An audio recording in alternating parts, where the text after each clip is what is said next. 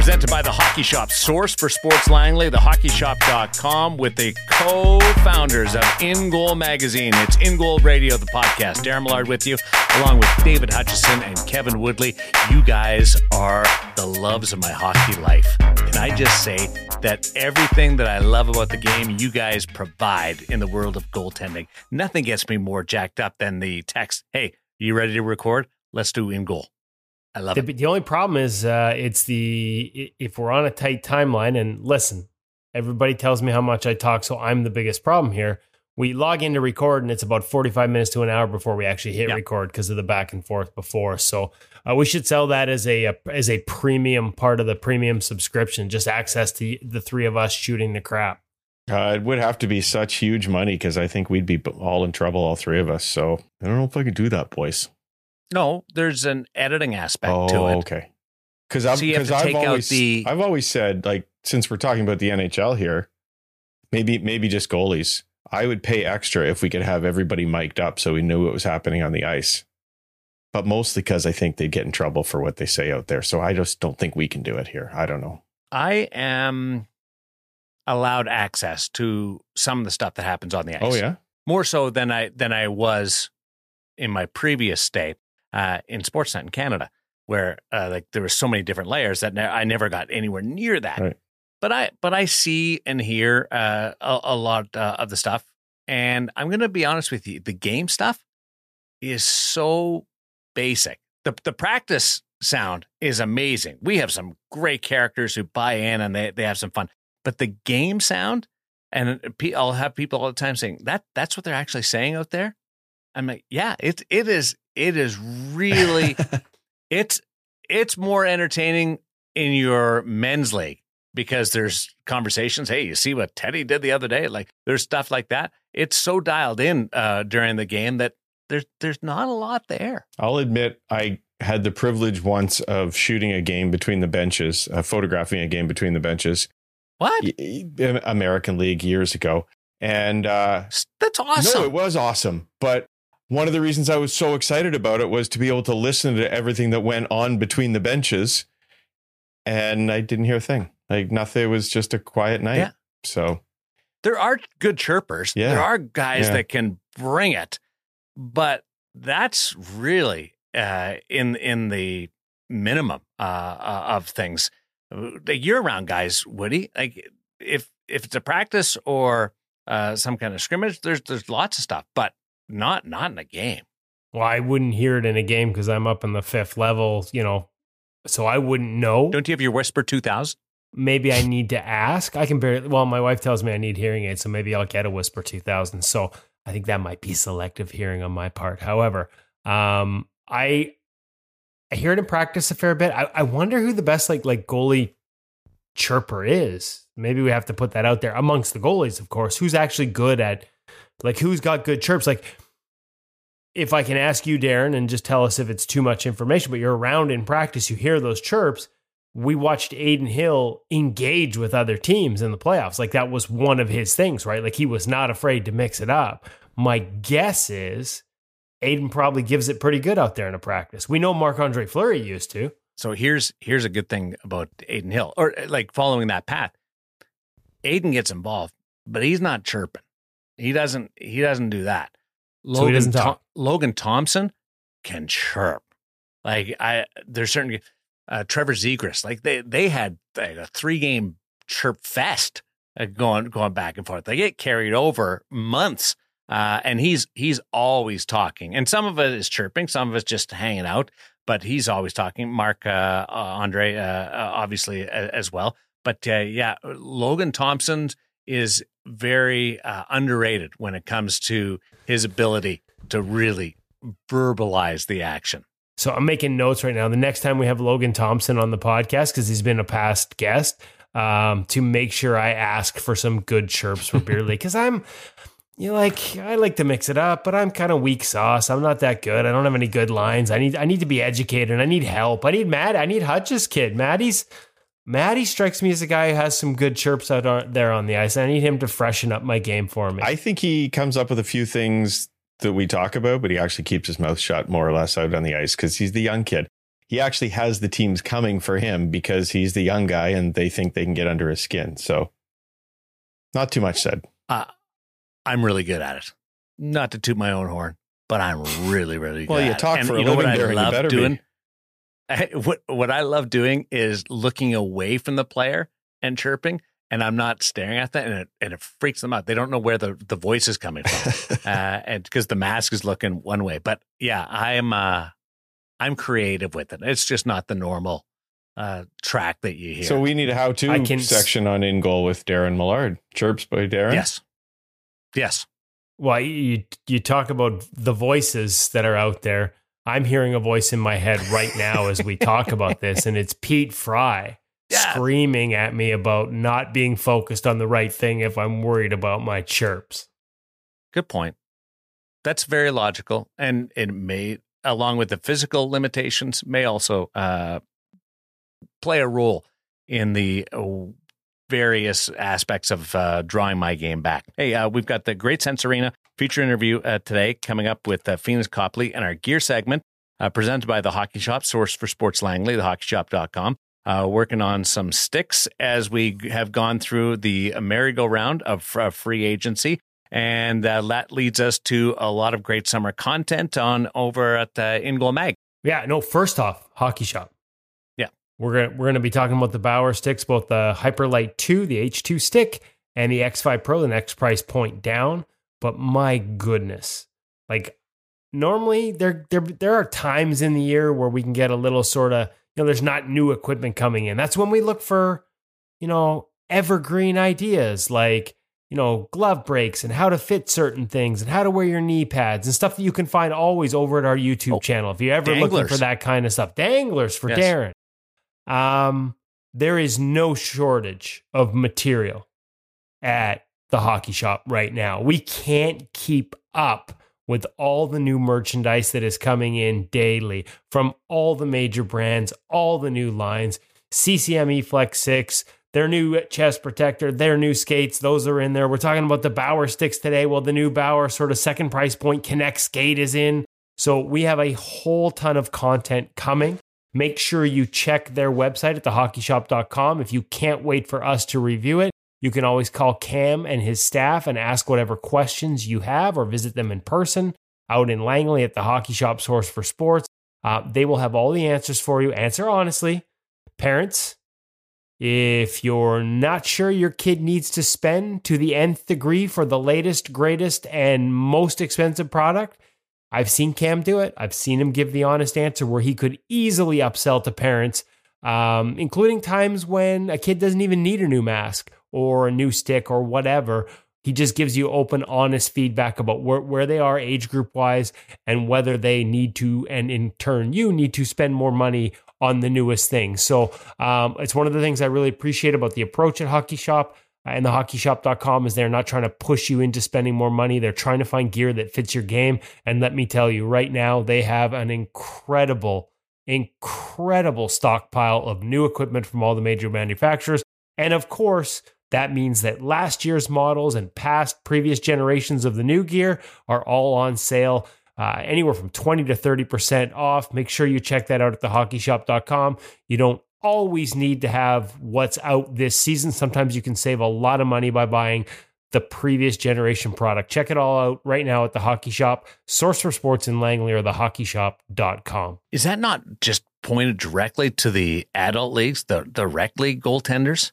That that can really uh, use a new set of gear, but don't need the ultimate protection because you're not going to face the ultimate in shots in mm, junior or college or professional.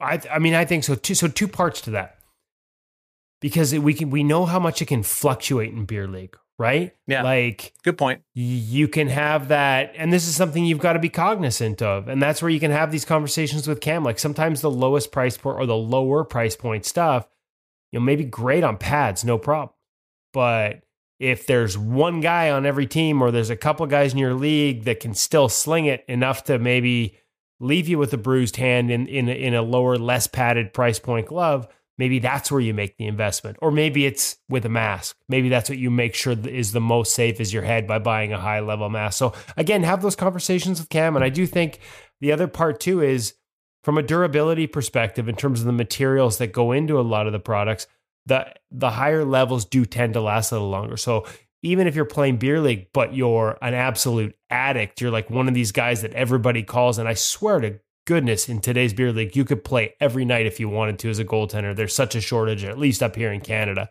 If you're one of those guys that's out there four or five times a week, maybe paying a little more because you know it might last a little longer because it's got the higher grade materials. That might be a part of your decision making process. But you're right, Darren. Whether it's entry level, you're just getting started. You don't have to be a kid to buy the second and third, and, and in some cases, lowest price point gear. You just have to know what you need. And, and again, having a shop like the hockey shop and a staff like Cam has built there will help you get those answers. Uh, we'll get to Cam in just a little bit. Uh, what's happening at ingoalmag.com? Well, how about how about Vezina Trophy winner and three time, including just this year finalist, popping on by for a little pro reads. Connor Hellebuyck spent a half an hour with him, went over some drills, went over some saves. Uh, man, you quickly realize why he's been a Vezina Trophy finalist three of the last six years and and why he's got a Vezina on his mantle place. Like his ability to sort of read some of the details on shooters, pass or shoot decisions, uh, the the insights he shares with us, uh, the way they're holding their hands, where the puck is relative to their body on the, where it is on their stick, how their elbows are flared, all the little tells that go into figuring out whether a pass or a shot is coming. Uh, Connor spent some time going over some video and walking through it with us. And of course, there's only one place you can sit down with Vezina Trophy winners like Connor Hellebuyck and get that type of detail, and that's at ingoalmag.com. So we've got that. Uh, our featured guest this week, Pheonix Copley, after we were done the podcast, he also stuck around for some pro reads, had some great insights, especially talking about lateral plays and working back to the post, positioning, um, you know, anchoring in your posts and the keys to engaging in a good reverse VH and when to use it, when not to. A lot of great takeaways from him. So we continue uh, at ingoalmag.com with InGoal Premium product to make sure that we bring you opinions from the best in the game, the guys in the National Hockey League um, little tips and tidbits that you can work on in your game. We've got literally what Hutch almost a thousand videos up there now. So if you were to buy a premium membership, yeah, you not only do you get access to all the new stuff that's coming out every single week, but you can go back and I, I'm guessing it would take you two weeks to go through all the old material and find all the old tips. And it's interesting. We were talking with a longtime subscriber, and uh, he's got one that he bookmarked.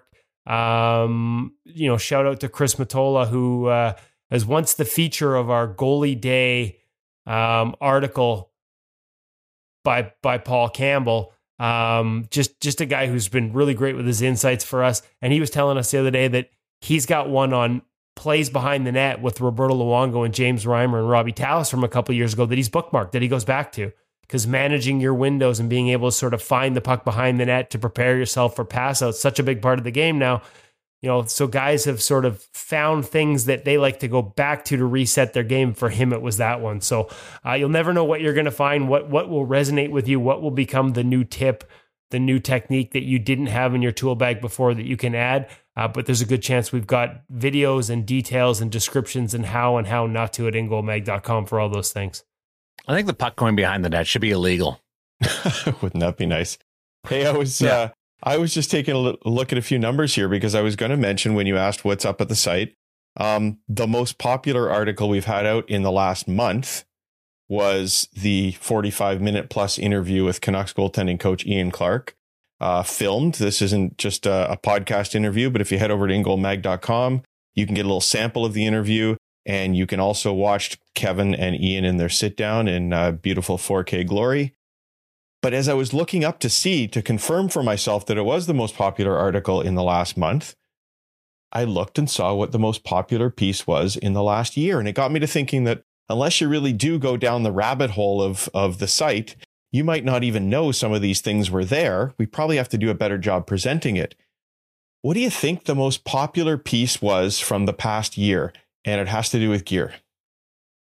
I wouldn't even know. I'm gonna I'm gonna I'm gonna go Bauer Connect. There was such a mystery oh, involved with that skate up there, but uh, I, am not actually referring to a specific gear review. Um, it's up there for sure. 580 break? Hmm, We need the Jeopardy music playing here. Um, no, you know, when you get into the No. glove, you're getting warmer, Darren. Hmm. The gloves under the glove? The gator gloves? Gator skins? Close. UC UC Bing, Saro bing, bing, sharing bing, his bing. batting glove. Yes, indeed. That Really? is the most viewed article that isn't, you know, one of the the index pages. So it's you're not looking up. Show me all the pro reads, but a very specific article is the Juuse Saros one. Yep. Hmm. Wow. See, that's that. mean- There's another like. I wouldn't have guessed that. So I guess it's a very sort of great example to say there really is something for everyone. We talk a lot in our feature interview today with Pheonix Copley um, about you know that's an individual choice, like that. That's something that's personal to each goalie. And I think very much the same could be said of ingoalmag.com. Like we have something for everyone. What you're going to take away out it out of it, what tool you're going to add to your game or use to make your game better, you know, d- depends on you as a goalie and what resonates most with you. But there's a chance, pretty damn good one at this point, that we have something that's going to resonate with every goaltender out there. Hutch, how do people, if they're just joining us, Mhm. get involved with the premium membership? Well, you head over to ingoalmag.com, Darren, and up in the top right of the screen, you'll probably see a little button inviting you to subscribe. Also, with most of the articles, partway down through the article, when we pass that list of or that limit of the free content we share in each piece, uh, there's usually a little box that also invites them to subscribe. But I, I do want to point out that that little box, whether it's on the homepage or one of the individual articles, if you're not quite sure yet and you haven't stayed in touch with us over the years yet, uh, you can put your email address in there and then you'll get onto our mailing list. And each week we will send you links to uh, what the new exciting articles are over at InGoal. So I uh, would love to have you join up over at ingoalmag.com, whether it's for yourself or you can also purchase a gift subscription for the favorite goaltender in your life. And Kevin Woodley's just dying to get something else in here. Kevin, you ha- haven't had a chance to speak very much this week, so you just hop right in. I was just going to say, do you know who went down that rabbit hole and loves all the material and, and, and is sorting through it and looking for tools in the toolbox? Uh, Pheonix Copley? Pheonix Copley? the discussion and enjoying the discussion that comes from it. Pheonix Love it. Copley. Yes. Yeah, yeah. I was kind of cursing myself because we ha- I hadn't hit record on our conversation as I asked him how he's liking in goal premium. Yes, I can see Hutch cringing because that really would have been good marketing to have that recorded by me, and I am not that bright. But I just asked him how he's enjoying it, and he talked about like that. Yet not everything. We talked later about the panda, for example. Not everything's going into his game, but to see that discussion and be a part of that discussion and see what's going on around the professional game, there's a reason he loved it. And there's a reason that we are constantly getting new subscriptions where we look up the name and it turns out it's a pro Mhm. goaltender. Yep, I we had that conversation tonight. You know that I I need to do a psychological study of some kind, Darren. I need somebody way smarter than me to help me with this because I swear to you, it's amazing how many times a name comes through as subscribing, and I'll look at it and I don't know that he's a professional goaltender by any stretch, but I just think got to be someone, and I look them up, and inevitably they are. So happened again this morning. Uh, goaltender plays over in the KHL subscribed. I had never known this person before. They they they don't play in the league anymore. It was several years ago. But it's just amazing how often that happens. So I kind of think, is there something about this is a name that sounds like a goaltender? Don't know. Makes me look it up though. The panda, uh, I- keep going back to, I, I love it, that, that selection. But when I'm doing it before a game and my, my team is not inspired by it because they think I don't know where my net is. and I've had a couple of guys because I'm I'm trying to rush through it and I'll hit my butt on the post and they're like, Oops. "Are you drunk?" I'm like, no, no, it's the panda, and that takes it down a whole nother path. But it's it's kind of Listen, kind of Hey, funny. there was I'm not taking I'm not taking any chirps from players asking me if I know where my net is. Every time I get hit in the head, I'd like to ask them the yeah, same no thing. kidding. Hey, there was a fun one going around social this week that somebody sent me of a young goaltender in between whistles with a book on the back of the net, reading between saw that. whistles. Could somebody get us some video of some young kid with uh, the iPad on the back of the net checking out Ingol Mag between between saves? Yes. Hey, making sure they're getting that panda right, Darren. Maybe if you had the iPad out there, might help you out. I'm just, I, I love it. I just was rushing through it and I bumped my foot. Anyway, uh, what would Pete Fry say about having a novel on the net? I, I don't think Pete would be big on that one since you're not even allowed to No. look at the clock in Pete's world. So might be splitting your focus in the wrong spot. Pete, Unless I did actually share it on social. I said maybe it's Pete Fry's book. So who knows? yeah. Hey, and just a quick shout out too, like because we got to spend the week with Pete Fry a couple weeks ago. Um, recorded the whole thing, but he's still doing live for those who haven't had a chance to attend it across Canada. Make sure you check out his website if you're looking for the opportunity to work with him in a one day seminar format. I guarantee you will find something whether you're a kid or a beer leaguer or the many pros that join him at stops along the way. You will find a tool for your mindset that will help you become a better goaltender. So be a better host and get us to the gear segment. That's my goal right now as we check in with Cam. And uh, today we've got the H2 and the X5, uh, two different levels of twigs, right, Rody? Yes, sir. Thank you. Here's Cam and the aforementioned Woody with the gear segment presented by the Hockey Shop source for Sports Langley, thehockeyshop.com.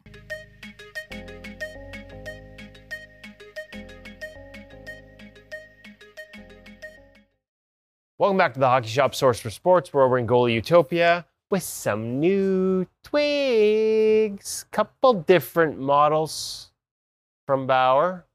You saw the launch of the Hyperlite 2 Customizer, custom options in the stick. But first, Cam, before we get into the custom options, walk me through what this Well, why stick don't we is all- start with? why- Let's start with this one first. 'cause- You're going to start with the X5 Pro. yes, Okay, not custom options, but not custom options because we mean, can get to the custom part later. when you're this purdy, you don't need custom options. That is a really attractive looking stick. so new for this year, we've now seen that Vapor line create what would be a true second price point, like we've seen in the M5 series.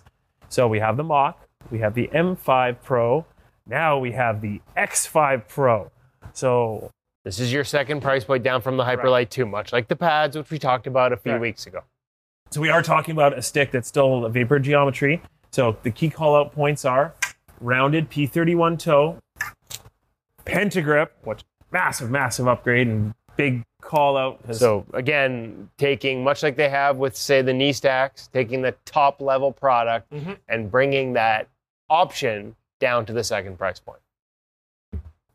shorter shaft versus your stock, uh, say M5 stick or Mach stick. With again the idea behind when you're getting that puck off that corner, you're not bringing your elbow all the way up past. You're bringing it down a little bit easier for you to get control and have that more torque behind your shot. I think it was Carey was the first one that sort of started cutting down the sticks to have the shorter stick for the puck handling. We had uh, make sure you check that out, ingoalmag.com. We got articles of Carey talking about how he tapes his stick and how he had that uh, advantage of the shorter stick, and now everybody has copied it, and now it is stock. In the vapor line only. Keep going.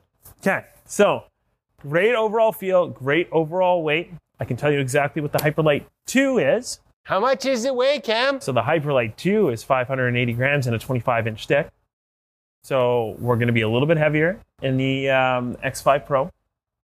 I can't tell. It seems very, very similar. So it's very close. So we're talking about grams difference. So lightweight stick, better price point, same price point as the M5 Pro stick. Um, excellent value. However, everybody wants to talk about the Hyperlite 2. So let's do it. So let's talk about the Quit Hyperlite 2. teasing. Okay. Hyperlite 2. What's changed this year? So, and everyone's, it gets tossed around a lot. It's like, what is durability, especially at this higher price point? Um, Bauer looked at, looked at, reviewed the breakage points of the original Hyperlite, which there were a few, addressed that. So, ideally, we are speaking about a stick that is supposed to have a better durability point than the previous year's model. Uh, as stated by Bauer. So far, from what we've seen from the ones that have checked out, have all been pretty good so far. Early days, early days. We'll get you feedback when people have had it out for months. It still needs to go through the blender. It still needs to be put through the rigorous actual field testing, we'll call it. But uh, that said, our key features still remain. So, pentagrip, rounded toe P31, shorter shaft, all make the return. Um, it- basically, they are calling out their advanced carbon layering, which you can see all the way throughout the stick. That was something that was released in the original Hyperlite. Sort of see the difference between this little paint over top of the Correct. little showing it off. Correct. So we still have that great overall stick for puck handling and feel wise. Um, again, trying to advance that overall feel and that shot pop off off the stick itself. Okay, so we saw the customizer launch. It is Uh, launched. obviously, uh, you got a whole wall full of like stock retail. You want to come in and buy one, want to go home with one today. Cam's got it right over there. Tons, tons of options, including the X5 Pro. Correct. But customizer, Yes. if they want to order custom, is there a minimum order? one stick, You can order custom with one twig. one twig. Wow, which is kind of nice because you can try different things without having to order three or six at a time. So you don't like you pentagrip? it. No problem. You take it off. Want a longer shaft? No problem. Put it on. Don't know why you would, but hey, some people are taller. Different curve? No problem. Change it up. So P31 is stock on and rounded toe is stock on all this. Uh, Stock, but you have the options um, on the customizer. Check it shoulders? out. So there is a steep shoulder shape as well. So Ooh, again, the. Bobrovsky. the Bobrovsky. Yes. So Me, big order those fan, one I'm a off. big fan of the Bobrovsky. You can definitely check it out. Um, give us a call here if you have questions 604 589 8299 or 1 800 567 You can go on Bauer's Customizer. You can customize to your heart's content, but when it's time to order, make sure you talk to Cam and his crew at the hockey shop to make sure you've got what you think you're ordering and something that's going to work for your game. Is that tooth permanent? It's new. It's new. Don't mess with it- it. is This is is real. Do you have any idea how much I paid for that tooth? check it out.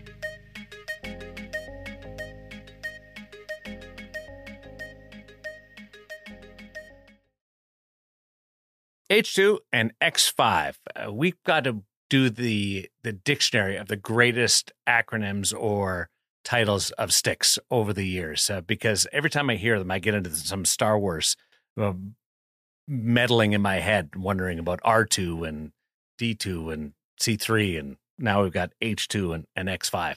Have I lost you guys yet? Nope, I love it. I'm gonna go get my H2X5 droid. What's the what was the roller one? The B2B or something? The- I didn't stay that- into it when the newer stuff came out. I can't remember. I think you're along the right lines though, Darren, because I never really got into it then, but my kids did, and I'm pretty sure I have a little remote control version in the house somewhere of that No little. B2B, like the little orange. Gl- Yeah. and yeah, and you put the controller on your wrist, and you could steer them just by moving your wrist Seriously? around. My kids loved it. Oh yeah, I think we still have it somewhere. I'm I'm gonna pull that out for you next time I see you. Coaches would love to do that with goalies. with a little remote control on the wrist. A little a little wrist controller to move them around the crease. Get back in your net.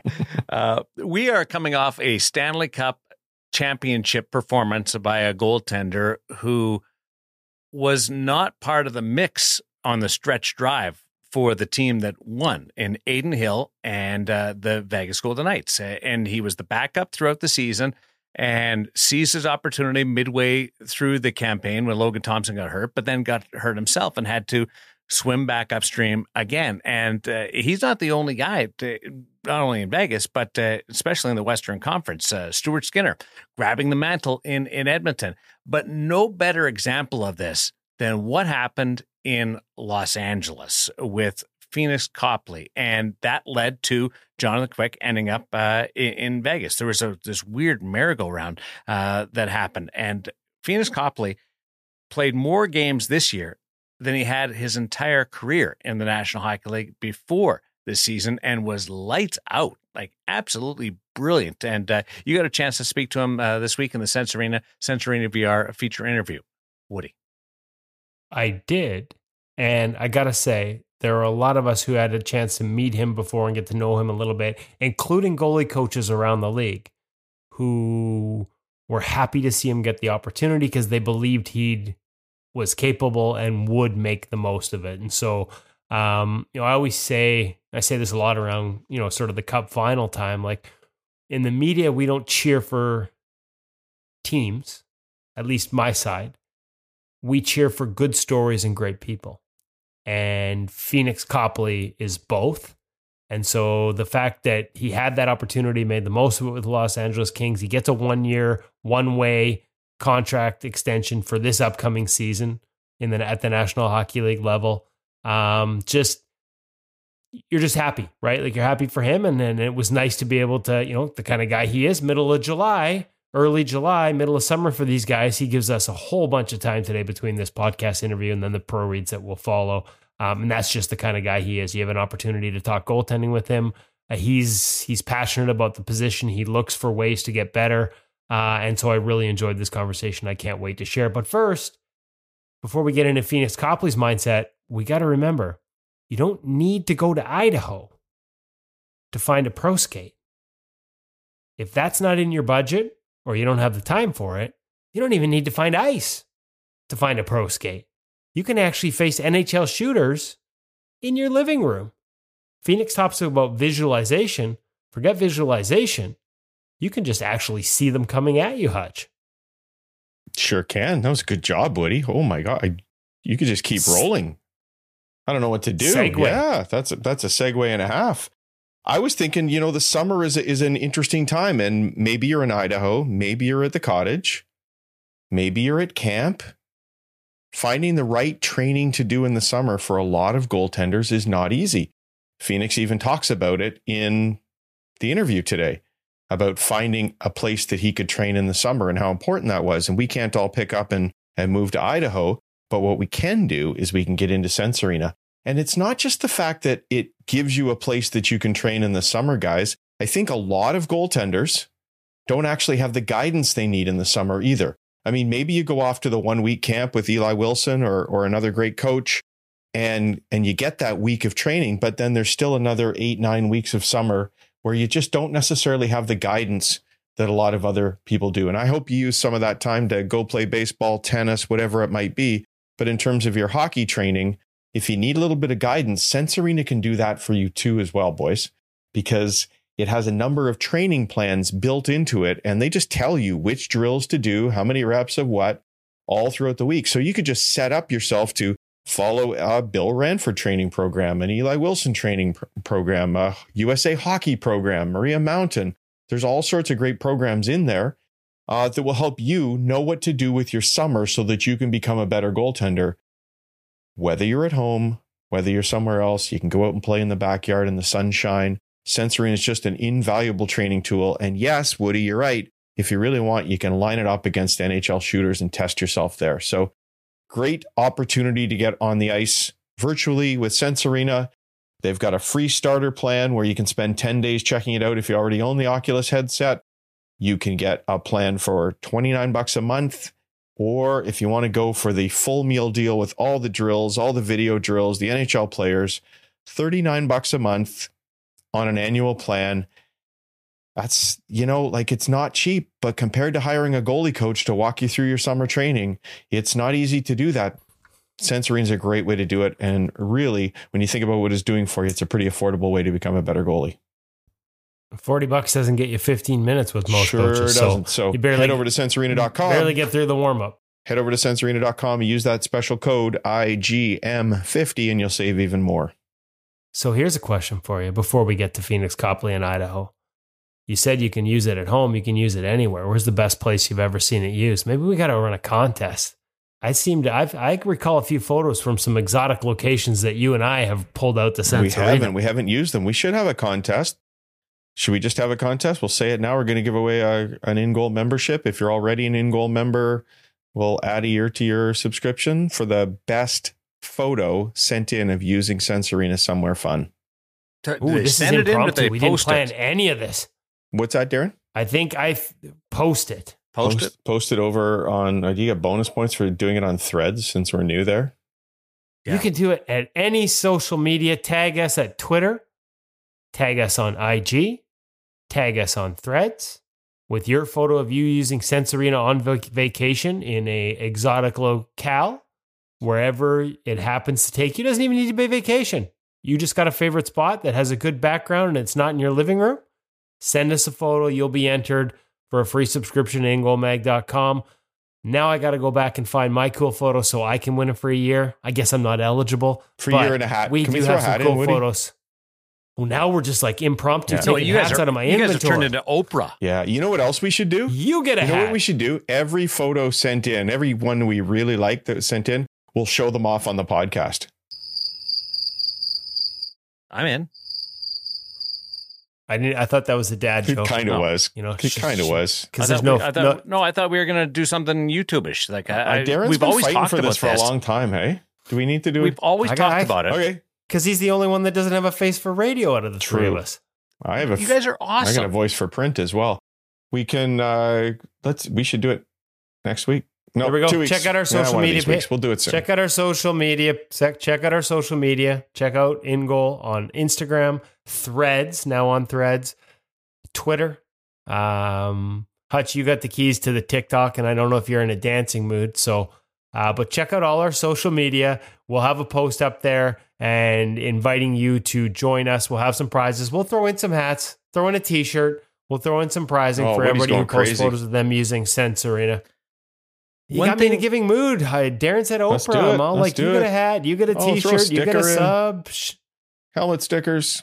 Let's go crazy. One thing I do want to do with the S- Sense Arena at some point is I want to take it onto the ice. I know you don't need ice because it, it it takes the place of ice, but I have watched some people uh, on the ice We- doing we it. did it last summer. a- eh, I, I want to try that. We did it last point. summer. I think I even posted a little bit of video with it on ice last summer. yeah, I just haven't had a chance to to do it myself, should. and I think it'd be it'd be re- really neat. Like uh, along with being a workout for an old guy. if you did it, if you did it in the warm up for a beer league game, what are the chances your teammate doesn't drill you in the headset? Oh, they still find a way. How Still is it find a- possible No. Woody hasn't tried that yet? You've done everything else in beer league games for attention. You wouldn't need a you wouldn't need a warm up stick. Think about that. You For can save cash on the warm up stick. Hundred Sorry, that was percent. I mean, in. I, I walked into that one. Uh, and and you won't get two shots at the same time like every other men's league warm up or rec league warm up. Yeah, up. you'd get virtual Oh, my fear, my fear. Yeah, I, yeah, that's my fear. I'd get one in the virtual. I'd be making a great save while some chucklehead pumps it off the side of my head wearing no mask. The guys that are shooting it at the same time are always right beside each other too. It it it never fails. I'm like, what are you guys doing? And I'm I'm getting distracted. Uh, Pheonix Copley uh, with us, uh, walking into the room now uh, for our feature interview brought to you by Sense Arena, Sensorina VR. Twenty four, six and three for a guy that started the season in the American Hockey League. Staggering numbers, but this is a journey, and we're talking from the top of the world down into what we would uh, term the heart of the hockey environment. Uh, enjoy it. Here's Woody.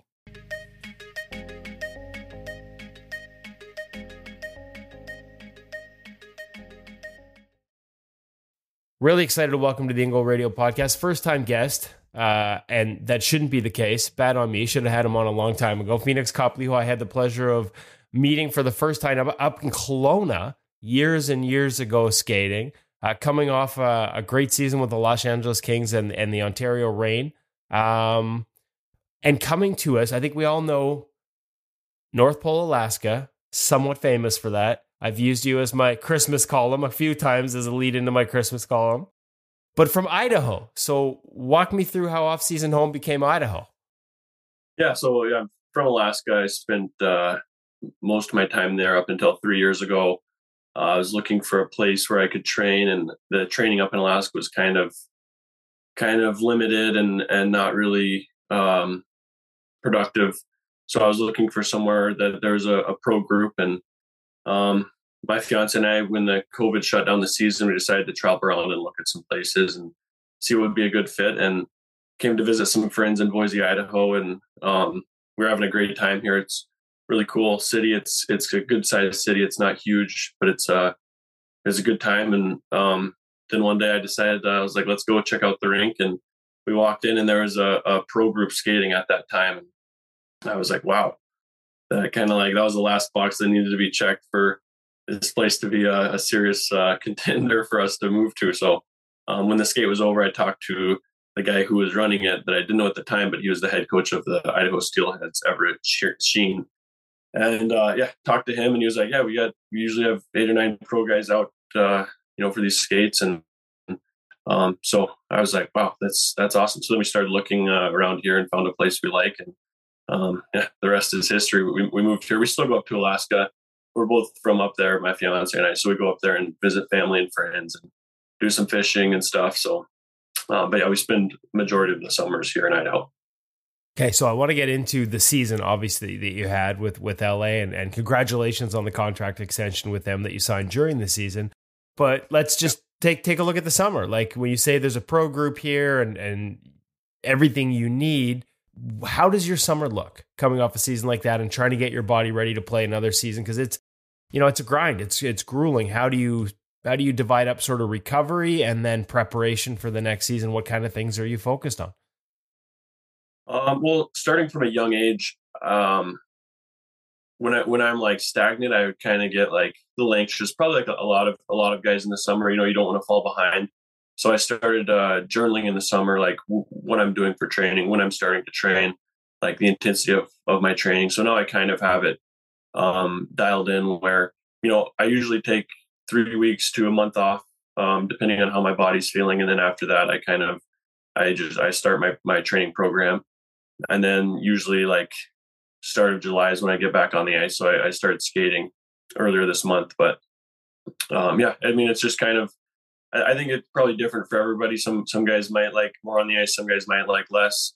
Um, when I was younger, I used to pretty much skate five days a week in the summer, probably like a lot of guys, but then you kind of realize when the season comes around, you might already be lagging a little bit and a little bit tired. So it was, it was a process for me to kind of learn all this about myself and about my body and what's, what's best for me. But I feel like the journaling really helped me kind of dial dial that in and and kind of got rid of that anxiety of am I doing enough or am I doing too much and what's what's going to put me in the best position to have a good training camp and a good start to the season.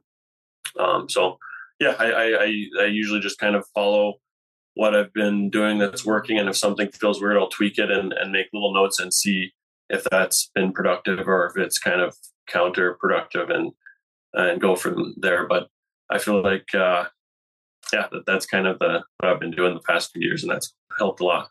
I love the journaling idea. We hear it a lot with goalies, like in terms of journaling, you know, what they're doing on the ice, uh, playing and how they're feeling, right? And trying yeah. to then go look look back and capture, hey, what did I do before this game that I played really well? What was my emotional state? The idea of extending that into your summer training just makes just makes a ton of sense.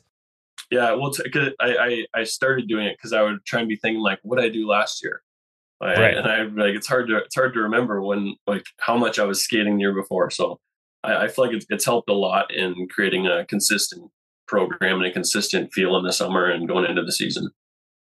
Okay. Um, this season, uh, the decision. I mean, free agency. You've been in the Washington. I mean, started. We'll, we'll rewind it later and look back at some of the different stops along the way. Obviously, started with St. Louis. A lot of time with Washington, but the decision to to pick to go to LA what led to you to sort of choosing that team in, in free agency? Um, what kind of things? Because we've just come off it now. Uh, it is a daunting game of musical chairs at the pro level. Um, how did you? How was that process like for you, and how did you arrive at, at LA as a good choice? Also, my goalie coach in Hershey two years ago, Alex Westlund, he and then as well as Scotty Murray, they had both spoken highly of uh, Billy Ranford and and Matt Miller, who at the time was Ontario Reigns goalie coach. So it, it, just felt like a good fit of things I was hearing about them, and and then seeing the organization. They've got a good mix of veterans and and young guys coming in, and um, they're they're really uh, they, yeah. It was kind of an easy choice.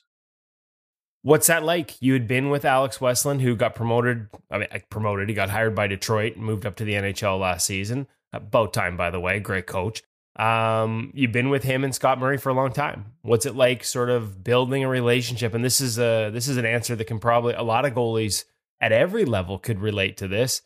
You know, how do you go into a new season with a new coach? You're going to be doing it this year, I guess, with Mike Buckley now working with Billy Ranford, but you know, sort of more the day to day guy. How do you go about building a new relationship and making sure that you're on the same page with the new coaching staff? Yeah, well, first of all, Alex Westlund and Scotty Murray have, have helped my game tremendously, and I I'm very lucky to have got to work with both those guys. Scotty, I was working with in Hershey before he went up to Washington, and then I got to work with him in, in Washington as well, and in Westy for uh, I think four or five years in Hershey. So both those guys helped my game tremendously, and they're both very committed to uh, to their goalies. And um, yeah, I can't say enough good things about those guys. But uh, getting to work with Billy that was like a, a, new experience because I had been with those guys for so long.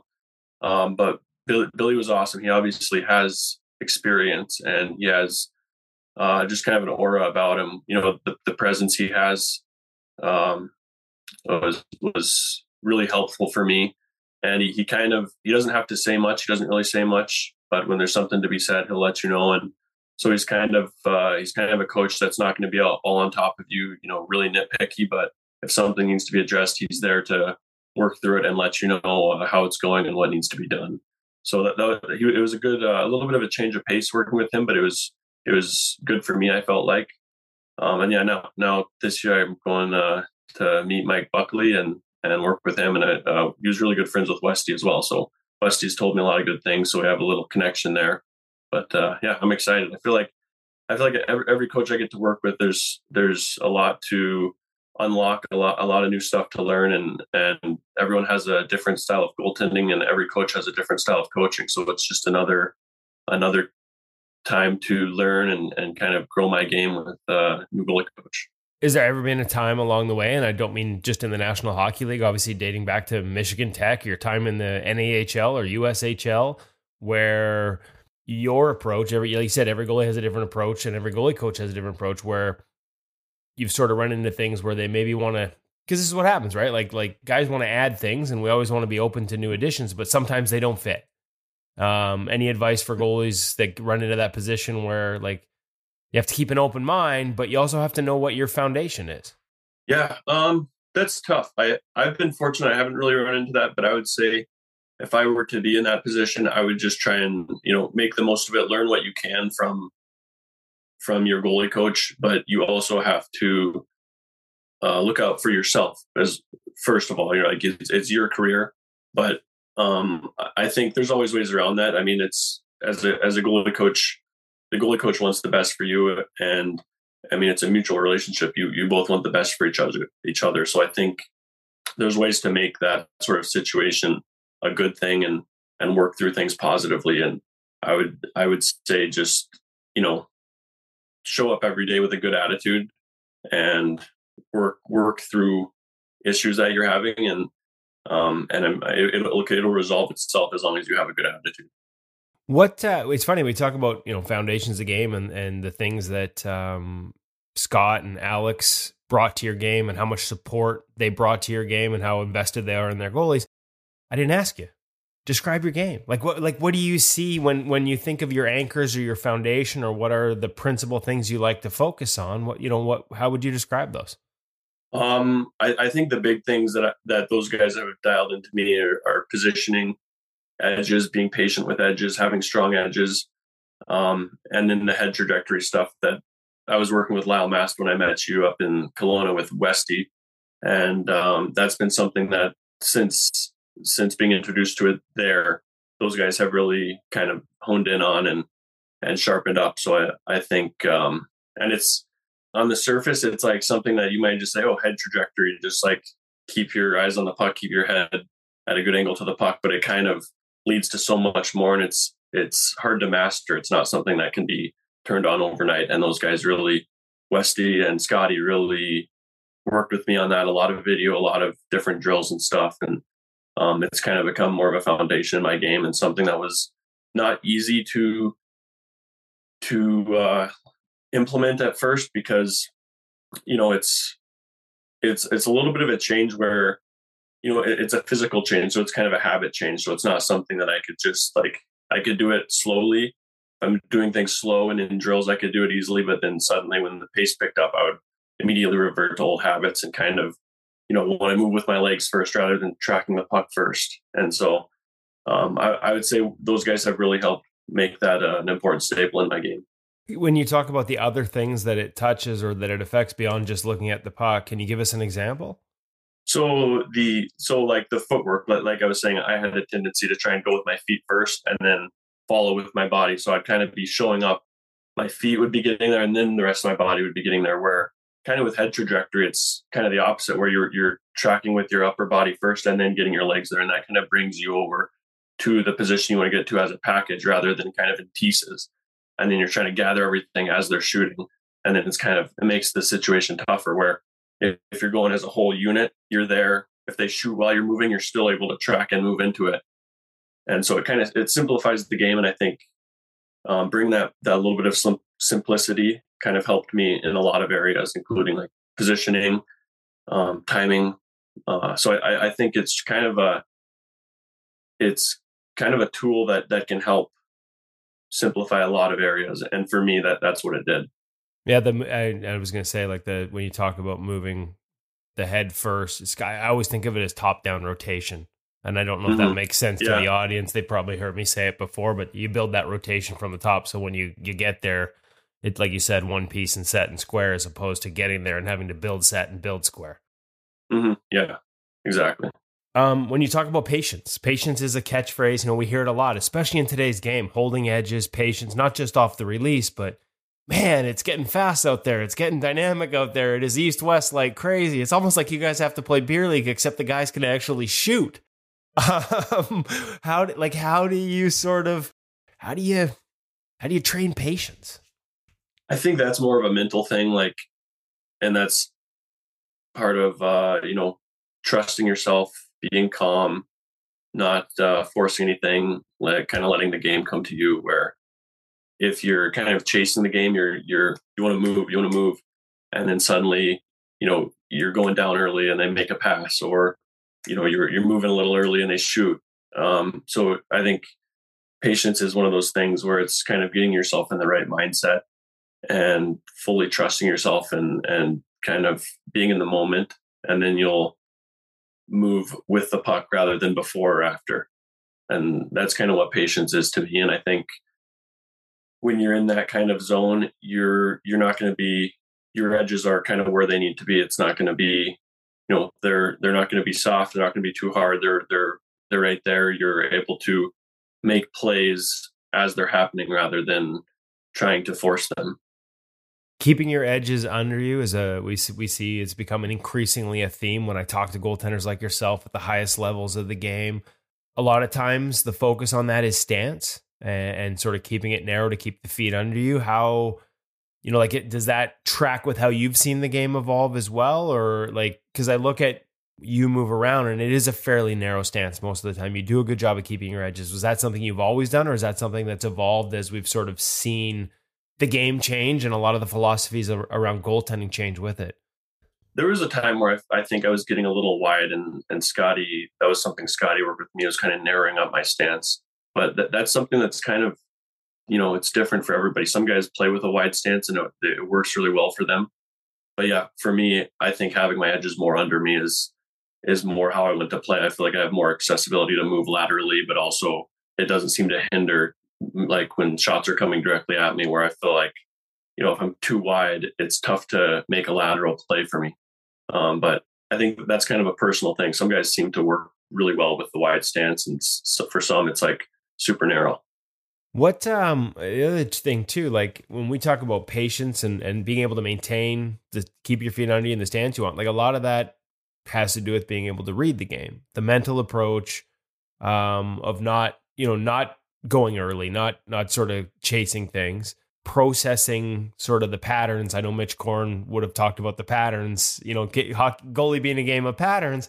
Um, is is that something that a can it be easier in the NHL compared to the AHL at times to process the game because guys are where they are, you know, where they're supposed to be? Or does that all go out the window because the, the guys that are where they're supposed to be also happen to be the absolute elite of the elite? I, I think, I mean, I, th- that's a tough question. I, I think in the NHL, it's more of uh, an intelligent game. So, and that's not like in any sort of way a jab. It's just like as like as you go up levels, the hockey IQ gets sharper and sharper. And I noticed that coming out of college to the AHL, it was like guys are making some extra plays that uh, in college they weren't making. And then the same thing, you go up to the NHL, guys are making some plays that aren't being made in the AHL. So I think if you're if it becomes a little bit more of a mental game, a little bit more of an intelligence game, um, knowing where guys are at, knowing the possible plays that could be made, and, and being ready to get into position for those. So I think maybe in that way, I wouldn't say it's easier, but it becomes more of being in tune with the game and and you know guessing works less and less as you go up levels because the hockey IQ goes up. I was gonna say too, and I it didn't. It wasn't. I just find that less experience sometimes at the lower at, at the AHL, and even if you go down in the ECHL, sometimes more of a game. It can be a little more scrambly. There can be more mistakes also in front of you. Yeah, and, and guys are battling to to move up, so it, it's it's a grind. Um, you know, I mean, in, in every league, but but especially you know when guys are doing everything they can and and trying to move up levels. So yeah, it's but yeah, I, I would say the scrambliness is probably uh because you know the hockey IQ isn't as sharp as the next level. You talked about sort of we, we talk about the hockey IQ. Is that something from a goaltending standpoint, goalie IQ, that just comes with experience?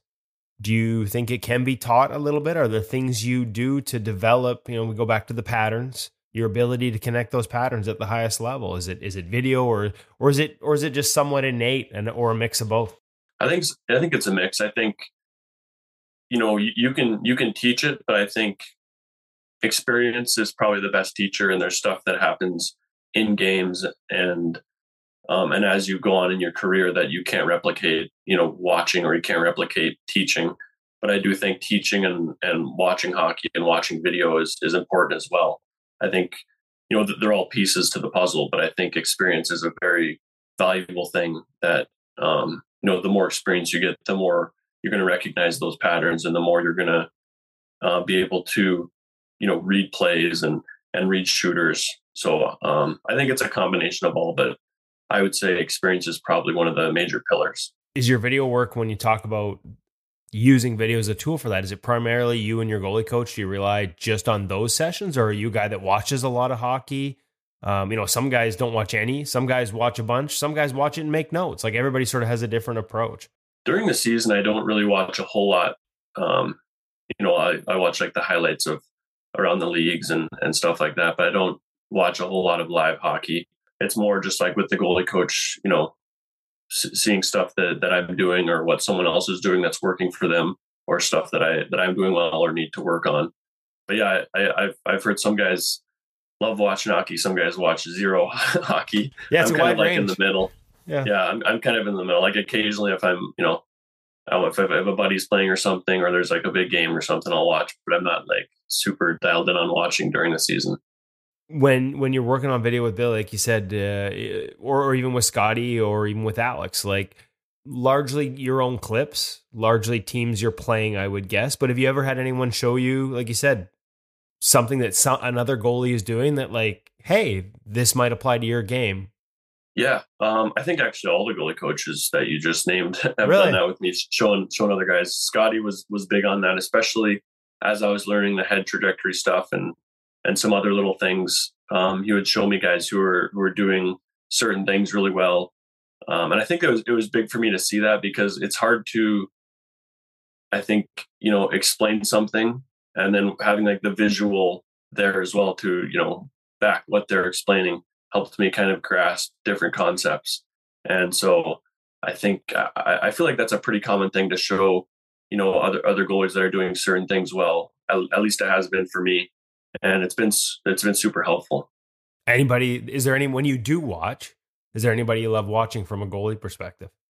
I thought watching Bobrovsky during the playoffs was unbelievable. He was on another level. Um, like how simple he was making the game look, and and um, just the way he was moving and how dialed he was. It, it was that was fun to watch. So was, when you say that, it was the first one that came to mind. Any details, like any little details that when you're watching him and you're in your and like, because I think we all just were like, well, like he was on, right? That was that was two time Vezina Trophy winning Sergei Bobrovsky. We're watching. Were there any details when you watched his game that you're like? He's doing he's he's allowing himself to make this save or do that because of this that I'm seeing. I think his edge work was was really dialed in. He never seemed to be out of position. He wasn't dropping early. He was like he was always there. He was so I, I feel like his edges were were just unbelievable. I, it's but yeah, I mean he was kind of like the whole package. Like he was tracking the puck well. He was I it was it was fun to watch. Yeah, it definitely was dialed, as you said. I think is the perfect word. Um, you mentioned video and sort of being able to see it and using other goalies as an example of sort of like, hey, this guy's doing this really well, and watching the video and how it clicks. Do you guys use practice video of yourselves at any level? And that it's something that sometimes it surprises me watching the NHL and watching NHL practices, but I only see traveling teams, right? So I'm usually some of quite often this is stuff that happens at home versus away. I'm surprised by how little video I see used in practice. And maybe that's because you guys are so dialed you don't need it, or maybe it's because teams do it at home and not on the road and I just don't see it. But is that something that's been part of your pro experience? Yeah. Um, Westy did that quite a bit. We would do, Okay. he would use clips from like goalie ice. We would do um, before practice, like the, the goalie sessions and, uh, you know, different things we were working on. If, if something was not clicking or if something was going really well, he would kind of show us what those different, different things in LA, like in training camp, Billy was, was using goalie session video, but Okay. throughout the season, uh, not really much much with Billy, but but Westy was big on that in Hershey. Um, Scotty didn't really. uh, We would do it with uh, in, in Washington with Scotty as well, but again, not, not as much. Westy was really big on that, and and it, it's it, it was good. It was good to see like different different things um, that Did are you- going well. And You ever have a moment where you're like, I didn't think it looked like that. I didn't think I looked like that when I was moving oh yeah, in this the time. sequence. Sometimes I'll like think I'm like unbelievable, like, and then I see the video, I'm like, wow, I'm out of position. I kind of got lucky. or sometimes I feel like you know, oh, like that wasn't very clean, but then I'll see the video and it's like I was like, okay, that's actually. So it's kind of surprising sometimes. Like the video doesn't lie when you see what happens, but you know sometimes you're feeling a certain way and it's completely, completely opposite. I, I love that. But Can it be? the same in, on game tape too. Sometimes in, in on game tape, you know, I'll think I was like in great position, and I see the the game tape, and I can see I'm a little off, or or vice versa. I'll think I'm kind of out of position, or something isn't clean, but then it is clean. So it's it's kind of uh, you know, it, it's it's weird to think about. Back in the day, they didn't really have a whole lot of video, so you had to go really on your gut and how you were feeling. You didn't have the video to to see if you needed to sharpen something up. So it's interesting to think about those times. And now videos everywhere. We we can look at practices, we can look at games, we can look at other games or other goalies that they're. Then it's it's a it's wild how far that that's come. The other thing that's come a long ways is the mental side of the game. You talked about that because back in the day, you just kind of went out and played. I think um, now we got sports psychologists, we got books. Uh, you talked about your mental game and and improving that, uh, not just reads, but how you handle mindset out there. Tools. What kind of tools have you used over the years to sort of train train that side? I don't know if you're a big reader. Are there books you would you know tell a young kid to hey sit down and read this one? It'll help you. Yeah, I, I, do enjoy reading. Um, you know that that's that's kind of like a personal question. I think everybody probably has a path of their own to get to where they need to be mentally because it's a pretty complex thing. But I think, you know, for me, it's developing the trust in myself and in my game, and and the way I do that, I think, is you know, training hard brings me confidence in myself, and it it brings that trust. So um, that's something I always want to do is make sure I'm putting the work in because then I know when the season comes around, you know, I've done what I need to do to go perform my best. And then uh, different things to clear your mind, you know, uh, whether that's meditation or you know, doing stuff that that brings joy. I, I it's like I said, I think it's different for everyone. For me, I, I I like to try and you know go at things with a positive attitude and with a clear mind. Um, as far as books, I recently read a book. Uh, th- this book is actually really good for mentality.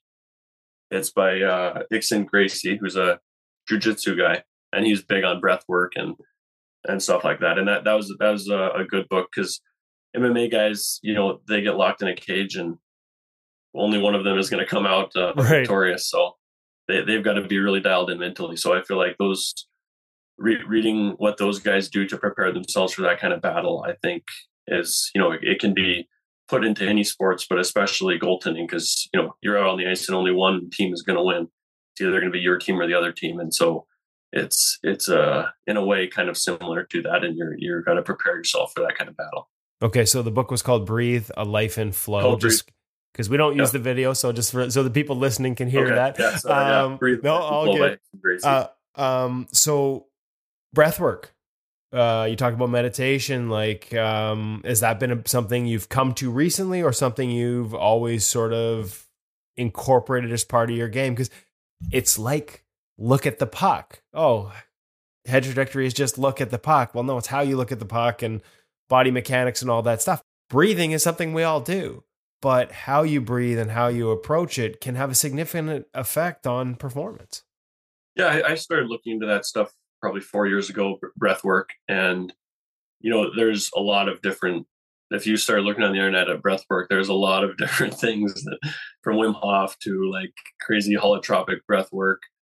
Um, but that, yeah, that's just something I, I experiment. I've been experimenting with. I, I think breath work is something that can help clear your mind because when you focus on your breath, you kind of can clear your mind, and then you know, there's different breath work things where you know you're so focused on your breath that that's all you're you're focused on and that kind of resets your mind clears your mind of anything. So I, I think it's a tool. I think you know all of these things if you focus too much on them and get too deep into them you can kind of lose the point.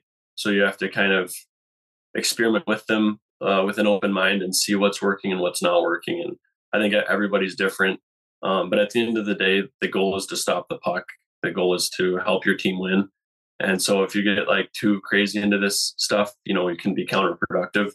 So I think it's just um, figuring out what works for you individually, what brings out what brings out the best in you, and um, and whatever's going to help you succeed and, and bring your team success is what ultimately needs to be done.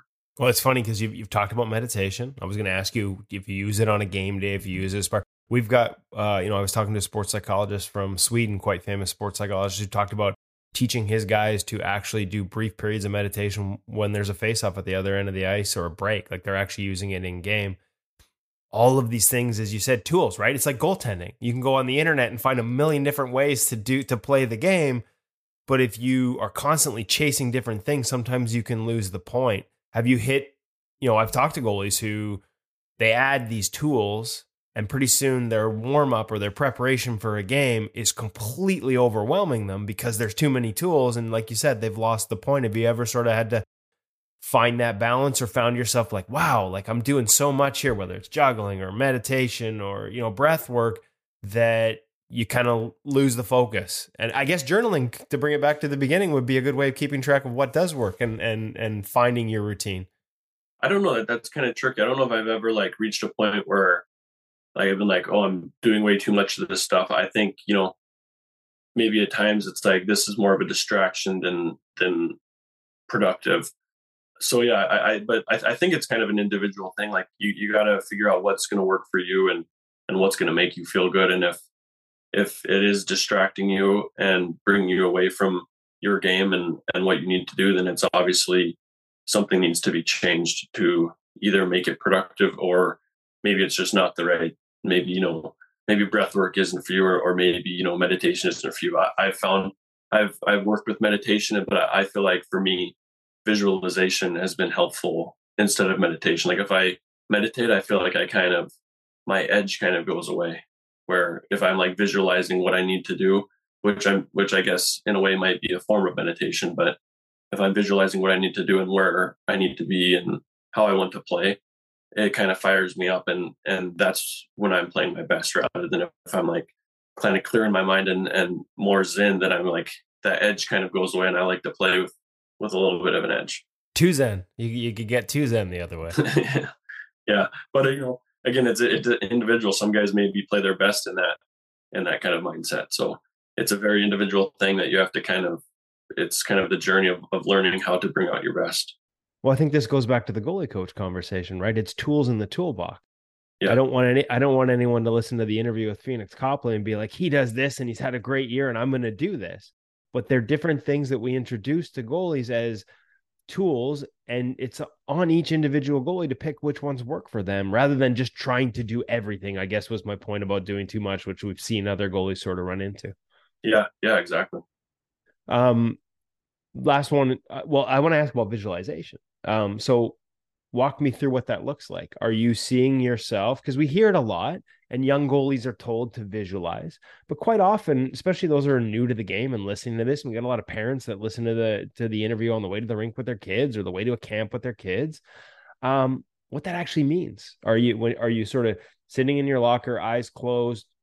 Are you seeing plays from inside like you're looking at the play like it's your vision are you seeing yourself from above like a bird's eye view or behind the net how do you like to visualize uh i just I, I like to visualize like i'm playing like like what i'm doing making saves how i'm feeling so you know, it'd be like, you know, when you're playing your best, what does that feel like? And what, what are you doing when you're playing your best? And then just kind of recreating those moments and kind of reinforcing that kind of uh, mentality. So you could, so I guess for me, the point would be not, not only, you know, feeling confident, but it's, it's like I'm already warmed up. I'm already, I've already been playing when I, by the time I get to the ice, because in my mind, I've kind of recreated certain scenarios on how I want to play them, what I'm doing, the saves I'm going to make, that kind of thing. Are you seeing the opponent that night, or do you have a sort of like a like if is there a you know like a a, a top ten list that runs through your head of your favorite saves or fa- or favorite types of movements that you feel because everybody has different things that when when I feel like this I'm on top of my game. When I'm moving like this or when I'm moving into this type of save, that's a trigger for me that I'm feeling good. Yeah, it's more like that. I'm not really visualizing, you know, the other team. It's more about what I'm going to do and right. how I want to feel and and the way I want to play. It's not not so much like, you know, who who's going to be coming at me. It's it's what I'm going to be doing. Okay. Um, I, I wanted to ask you a little bit about athletes apothecary because you you on Instagram, you're not super active on IG and on social media but when you are you're there's a lot of great advice we've seen some some hydration advice i think yeah you know talking about the playoffs and seeing some of the stories about how much guys are losing how much how much fluid they're losing the importance of what you put into your body because you take care of yourself as well as anyone i've ever met in the nhl the role that athletes apothecary plays in that and and sort of how you've found that balance in terms of what you put in so that you can get the most out of it. Yeah well first of all thank you. Um yeah i, I take that seriously. It, it it took me a little bit to realize that you know that that's something that I need to do to be at my best. Um, but um, yeah, once I started focusing on my diet and stuff, I noticed I was feeling a lot better. And um, Athletes Apothecary is something I started as a way to spread the benefits of tea. I started drinking tea in 2017 as kind of a way to help recover and help with sleep and hydration.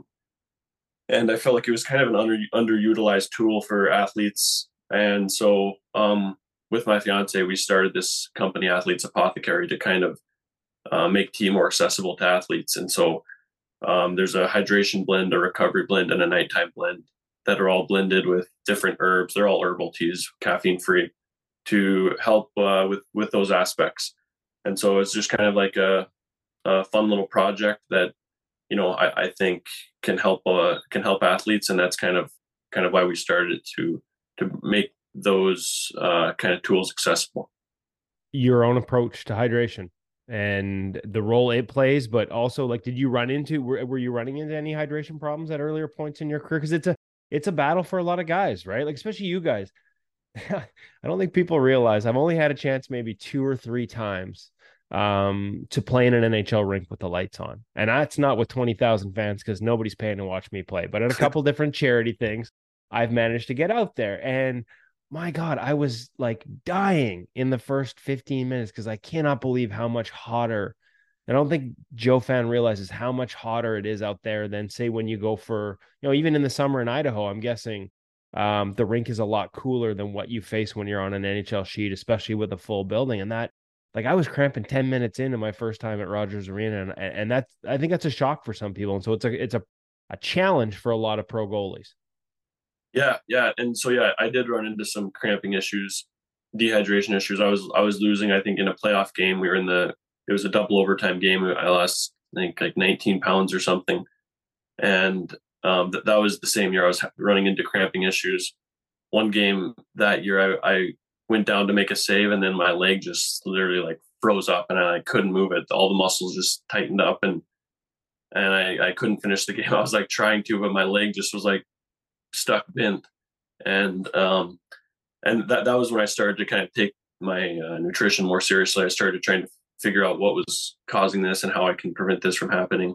I was drinking a lot of water. I was drinking a lot of Gatorade, but I think the sugar in Gatorade wasn't helping me, and the water was kind of just pulling nutrients out of me. So that that was when I started drinking more tea. I started drinking water with salt in it. Um, you know, I started eating more fruit, more more watermelon, like fruits that that have liquids in them. Because what I was finding out was if I can eat more liquid containing foods, and if I'm drinking uh, liquids that have minerals in them, I would retain it. I would retain it better, and I wouldn't start cramping, and I wouldn't be losing so much sweating. So once I started to do that, um, I wasn't losing as much in games, and then the cramping um, started to go away. So that that was like kind of a turning point for for me. Was kind of taking my health a little more more seriously to prevent that stuff. But it's definitely, you know, playing in in bigger arenas where you know the lights are on and there's a lot of people in the stands. It's definitely warm, and then you got all the equipment on, and it's just kind of a a recipe to cause cramping if you're not kind of doing some pre- preventative stuff. Well, I was going to say too, like, so getting that earlier in career would have prepped you for LA because like that's that's a that's a warm barn, right? Like that's that's a really warm barn. I I know a goalie that actually it was the same number that told me he lost 19 pounds playing in a in a, and that's just a regular season, no double overtime, just overtime yeah. in a shootout game, and he lost 19 pounds. So, um, if you wait until you're starting to feel dehydrated, it's too late. Yeah, yeah, exactly. And yeah, like there's you go to like in Florida or Carolina where it's really humid too, and then you add that to the heat, and it's like it, Dallas it amplifies it. Yeah, it amplifies it even more. Okay, so um, last one on that. Uh, were you a coffee drinker beforehand? Because I see a lot of guys that like you talk about the edge and wanting to feel like you have an edge. A lot of guys will come in and you know Roberto Luongo for years would come in and have a couple cups of coffee, but it's also you know like that that's not great from a hydration standpoint. So you have to do other things to counterbalance it. Were you a coffee guy before you switched to tea and and just yeah, walk me through that a little bit, and, and we'll let make sure we let people know that off your Instagram page they can find Athletes Apothecary through there as well. Yeah, I'm still a coffee guy. I, I definitely oh, cut back on coffee. I used to drink more, but now I, I try and just have one in the morning. But uh, yeah, I, I, I like coffee, but I think too much coffee was dehydrating me and causing me problems. But yes, I, I know guys who come in and have two or three cups before a game, two or three cups in the morning, and and they're just fine. So I think that's you know it's something that's different for everybody. Some guys, you know, that's what they the coffee, you know, is their spark, and some guys it's uh, the opposite. So, um, yeah, that's that's I, I try and limit myself to one, and then you know maybe on a game day I'll have two if I'm feeling a little sluggish. But uh, I think uh, that's just something everyone everyone's a little different on. But yeah, athletes apothecary. It's um, you can find that athletes apothecary on Instagram or it's it's linked on my Instagram page as well.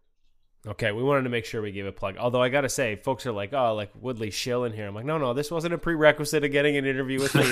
I just want to make sure because you've, you know, you're you found something that helps you and you're trying to help other athletes. And so I thought when you shared that, especially on IG uh, during the playoffs there, I think a lot of people took notice and, and found value there. So we want to make sure we, we help people find it. Yeah. And it's, it's something that I, I don't really push on people. I, I think it's, it's a valuable tool. And, and when people want to try it, they'll come to it. Um, you know, if, if people like tea and, and they want to, you know, use it as a tool, it's, it's there for them, but it's not something that I really push on people unless, unless they're uh, interested in it and want to try it.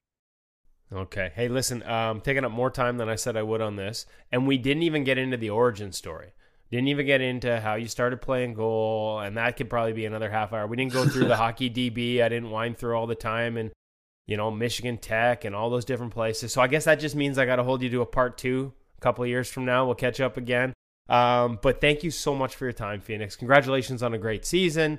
Uh, looking forward to watching you come up with the Kings for the next couple years as well and really appreciate you spending the time. So many great tidbits and takeaways here for our audience, uh, and young goalies will, uh, I'm sure, enjoy this and and have some lessons from it. Thank you, Kevin.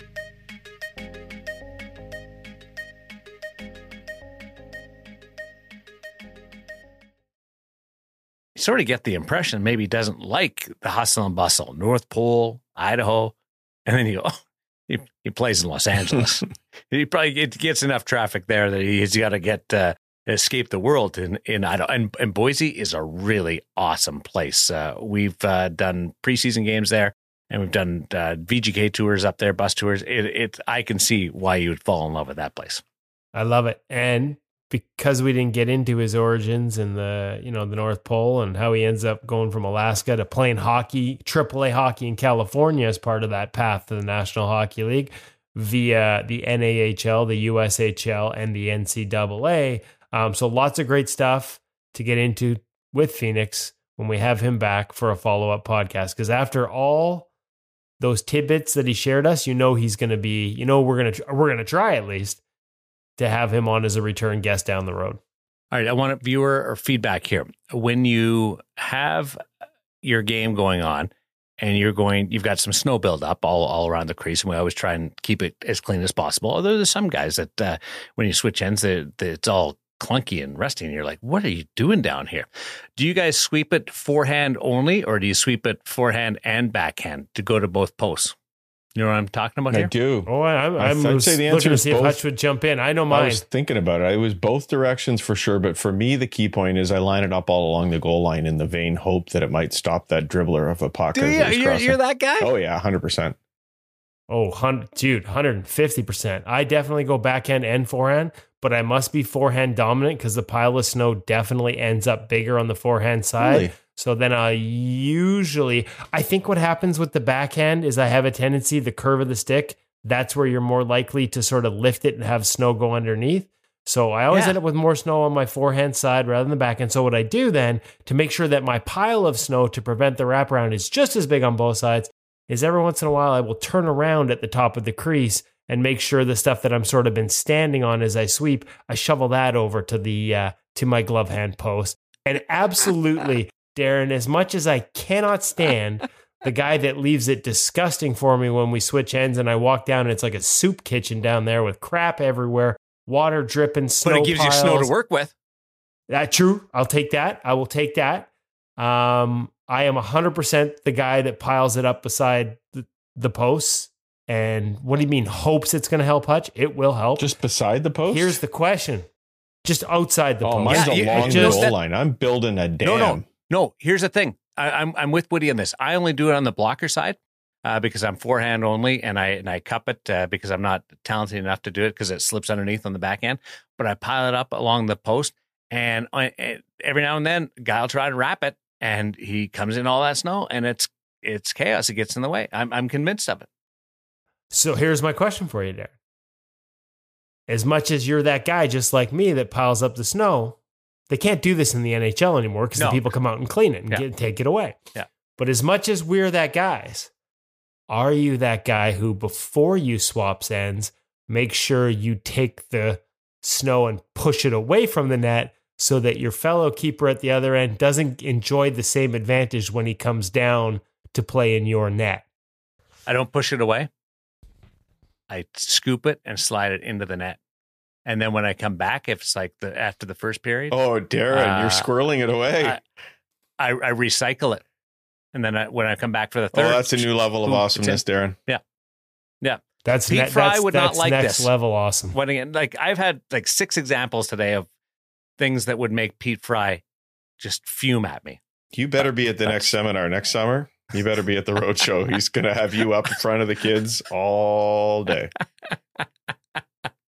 Ways to distract. Uh, awesome stuff being with you guys. Uh, I love it. Again, uh, you guys are the best thing about uh, being in this world. I'd love hanging out with you. Thanks to uh, Pheonix Copley and uh, Cam over at the hockey shop. And we'll chat with everybody next week on InGoal Radio, the podcast.